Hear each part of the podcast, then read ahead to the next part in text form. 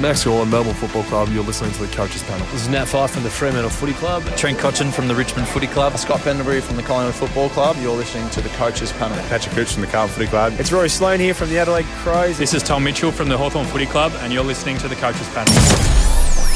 Hey friends, you got MJ from the coaches panel. Number 13 of the 50 most relevant is a guy, he made it last year into the 50 without even playing a game of footy. That's how good this player is.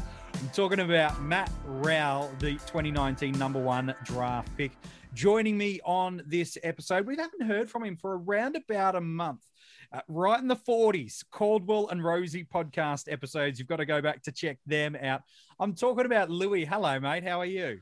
Good day, MJ. It's been a little while now, mate, but I'm, I'm keen to get back and start talking about Matty Rowell, who for the next 10 years minimum, I think is going to be a bit of a fantasy juggernaut. He's got, there's everything about him suggests he's going to be an absolute monster for us for a really long period of time. And despite only playing a handful of games, we saw some monster scores in shortened quarters in 2020. His best ever score was also his highest scores, oddly enough, with your first ever season. Uh, it was a 106 in AFL Fantasy and Dream Team. You want to play the adjusted averages, that's well over that 120 marker. While in Super Coach, if you play that format of the game, check this out 171 points not a bad effort in your second ever game of footy. From an average perspective, he delivered for us a 70.8 in Dream Team, while that's been adjusted up for AFL Fantasy at an 88.5. While in Supercoach, he did manage to crack the ton in his debut season with 100.8. In that format, he is going to be priced just under 500k, just over 570,000 in AFL Fantasy and $588,400 in DT. And Louis, there was lots of talk in the preseason last year. Could Matthew Rowell emulate the incredible debut season that we got before from Sam Walsh? Walsh did something that no first year draftee had really ever done, and that is dominate from day one. But Matt Rowell, while we only saw a small sample size of games, showed that from day one, this kid's going to dominate the fantasy footy landscape. Oh, and didn't he just, from round one versus Port Adelaide, puts up an 80 to start his career in fantasy, which is, you know, relatively unheard of besides the rare few. Um, look, he, he's perfect in that inside midfield brigade in the Suns. Sam Walsh is a great comparison that you make, mm. uh, MJ, because – we saw that he was hyped up during his draft year, his junior years. Um, all the blokes that get paid more than us to tell us hmm. what these blokes can do are saying that, hang on, Matt Rowell might just be better than Sam Walsh. So we saw him come in. He played his first year. Uh, he only played four games, but we saw enough to suggest that he could probably take it up to Sam Walsh. And that comparison is so great because we saw Sam Walsh back it up in his second year, and that's what we're expecting Matt Rowell to do in 2021. It certainly is. Look across the, he did play five games across the year. If you want to really include that game, that nothing really happened, but we're not going to do that for the sake of this conversation. But 18 possessions he averaged last year, five tackles, four clearances, four score involvements per game, two rebound 50s and two inside 50s. So we're seeing as you look through those columns of score builds, a guy that can get the ball on the inside, no problem. A guy that can be damaging on the outside, a guy that can win the ball at the coalface, a guy that can bring defensive pressure, and then someone that works hard both ways of the ground to support his defensive unit while also becoming an attacking weapon. That average last year in Dream Team and Fantasy of 70, uh, adjusted up to an 88. These are some of his scores, non adjusted from that year 64, not bad start. 108, 104, and 78 not a bad start. Let's check out how he went in Supercoach for those full games that he was able to play for us off that average of 172. I know what I'll do. I'll just add another 100 on top of that for the next week with a 172, 141, and 114. He did, like you said, what Sam Walsh did in terms of dominated fantasy football and just the football landscape as a junior translated that through to us in albeit a handful of games in 2020 and now because of the injury, he does come with a little bit of an injury discount for us. So in 74 average, is uh, what he's been priced at for us in AFL fantasy. That's around about 15 points unders what he delivered for us last year. Priced at a 92 in Supercoach, so around about eight points per game underneath what he delivered for us, and priced at a 63 in Dream Team and Fantasy. That's around about seven points per game unders, and I think that's what people are excited by. We saw great scoring, limited quarters. Yes, he's 200,000 more than what we had to pay for him last year.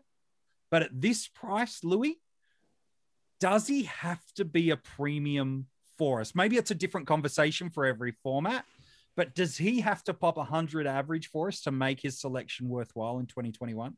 No, not at all. Like you said, um, if he can uh, redo his numbers in his first four games last year of 90, he's 15 points underpriced. And what we already saw was that ceiling. And he builds that ceiling through hitting all the stat lines, bar probably marks, which you could also argue there's scope for improvement yeah. in that area as well. So I think a player like that that can accumulate their fantasy score by hitting the scoreboard. He he showed that he was great um, when running out of the midfield and shooting at goal. He finds the football. He's an accumulator. He gets the football first touch, and he still has a nice kick to handball ratio because of that, which is quite rare. Often we'll see a bloke might have 12 handballs, three kicks, and their fantasy score suffers because of that. Matt Rowell's not like that, and his tackles are always going to bring his floor straight up. So I think what he's priced at is probably his floor possibly yeah. one of the lowest scores we will see in 2021. I think the discussion we've got to have is what can he do above that? Because I think we all know that Matt Rowell has plenty of upside in 2021. Yeah, he does. Look for for me, and we'll talk about the injury that he's returning from that shoulder injury in just a moment. I, I, think for me, where he's priced at in AFL fantasy, normally they would award the injury discount to a player's highest average of the previous two seasons, but because Rowell's only got one season um, it goes straight onto that one. So for me in that format, if he's fit firing, even if he gets managed, which has been some of the conjecture in the preseason, in AFL fantasy, he's priced at such a level where there's no risk. He's also it's got such high ownership that there's no risk because of so many people on him. So I think in Dream Team and Supercoach, a little different because he's priced at that 92 marker in Supercoach. For me, I think in that format, he does have to hit that 100 marker, maybe even get up to the 105 to really deliver some returns. While in Dream Team and Fantasy, I think it's similar. The reason I, suggest that, I suppose, Louis, is we're not shy on value picks through the middle portions um, in our midfield. Uh, players that we've already talked about in the 50 most relevant, maybe some others that are still to come include Rory Sloane, Jackson Hately, Dyson Heppell, Ben Cunnington, all of these guys, depending on the format you play, he's priced in, around, or even more expensive than some of these other names. So it does start to get hard where we go, can I pick him at the same price point when I've got a Rory Sloane who's done multiple years of 100 plus averages, as opposed to a guy that's really only shown four games of good scoring? That's going to be sometimes a little bit of a dilemma for coaches this preseason, isn't it? definitely, MJ. But I think with those players that you did mention as well, your Heppell types, Rowell has a clear, defined role. True. He's going to be in that midfield. He is a he's a franchise player. The, the Suns are building their team around Matt Rowell. So I think in terms of yes, he doesn't have the runs on the board. He does in juniors, but not previously at AFL level, of course, like a Rory Sloane does, who goes at 100.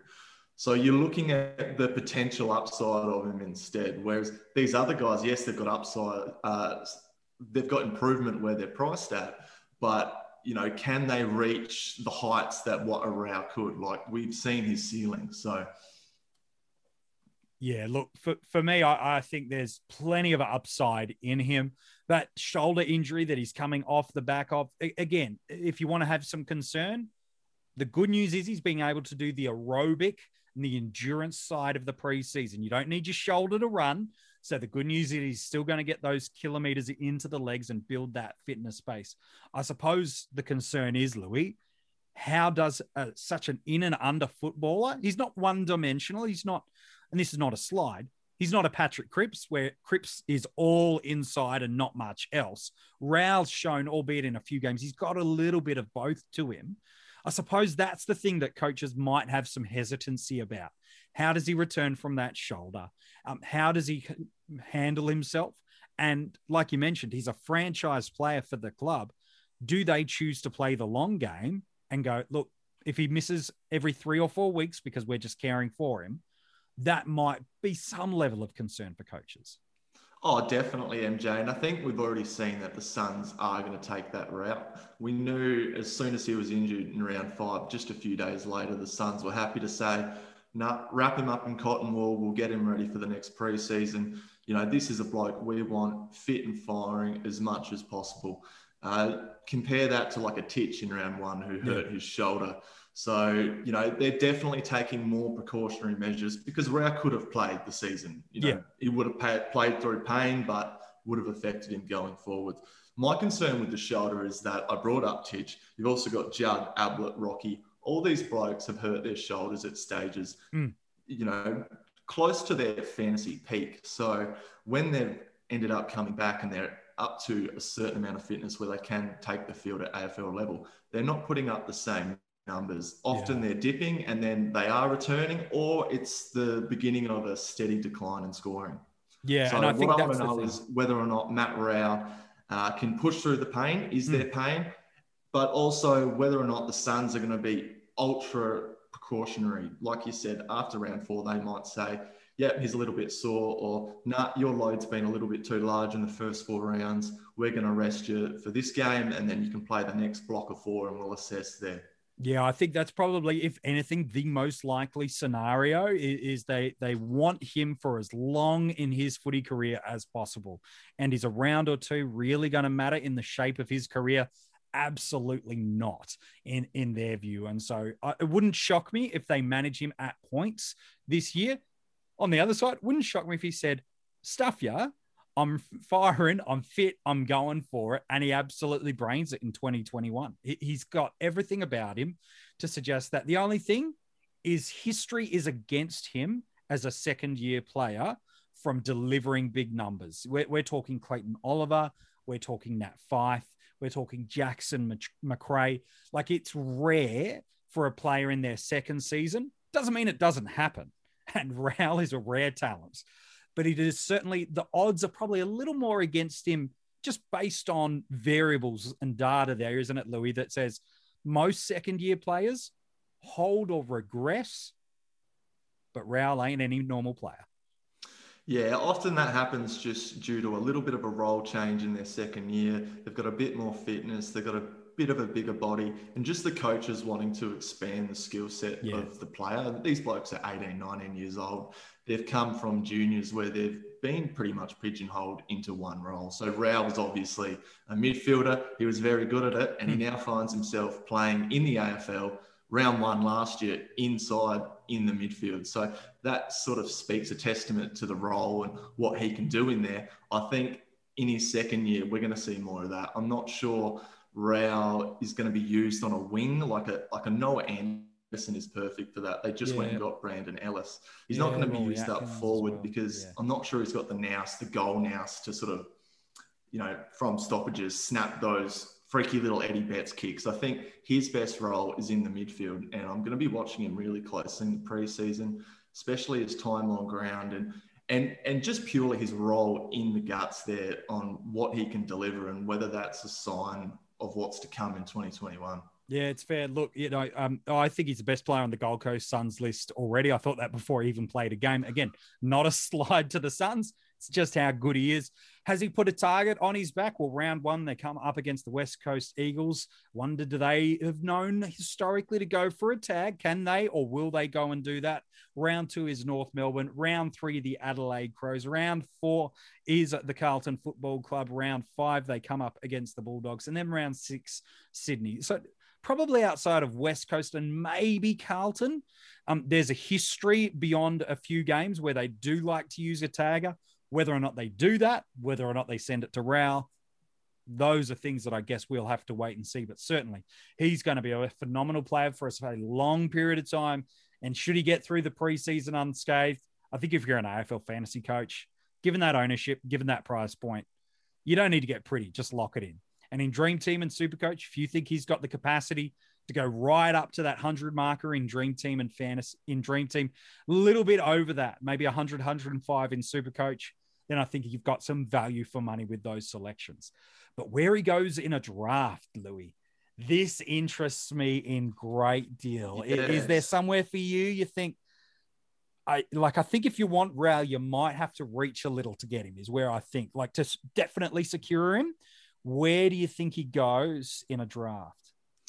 Yeah, he's a fascinating draft player because there will be people that decide to reach on Rowell and yeah. there will be people that are quite cagey. So going somewhere in between, I think, and not being a draft player myself, I'm sure. mostly purely classic. Uh, to me, he seems like he'd be a very, very good M4. And yeah probably, yeah, I think around the M4 range. Where do you see it, MJ? I, I think if you get him on M4 on draft day, you are just letting everybody know how high quality of a human being you are and giving them that. Uh, look, I think some leagues he might go M2 because someone's super bullish. M3, I think, is about that median place where he goes in, in, on sort of draft day. And then, yeah, mate, if he slides to M4, I want in on that draft. Absolutely. that would be the place. But there will be people that are bullish on him and they just go, he's a 105 guy this year and I love him and I want to own him. Maybe it's because they play in a keeper league or a dynasty league and they own him and they just want to have that in this new league as well. So, yeah, for me, I think M3 is the sweet spot. If you're desperate to have him, I think you have to jump early and get him at an M2 and that might be early. And I think it probably is early, but I understand why you'd go there.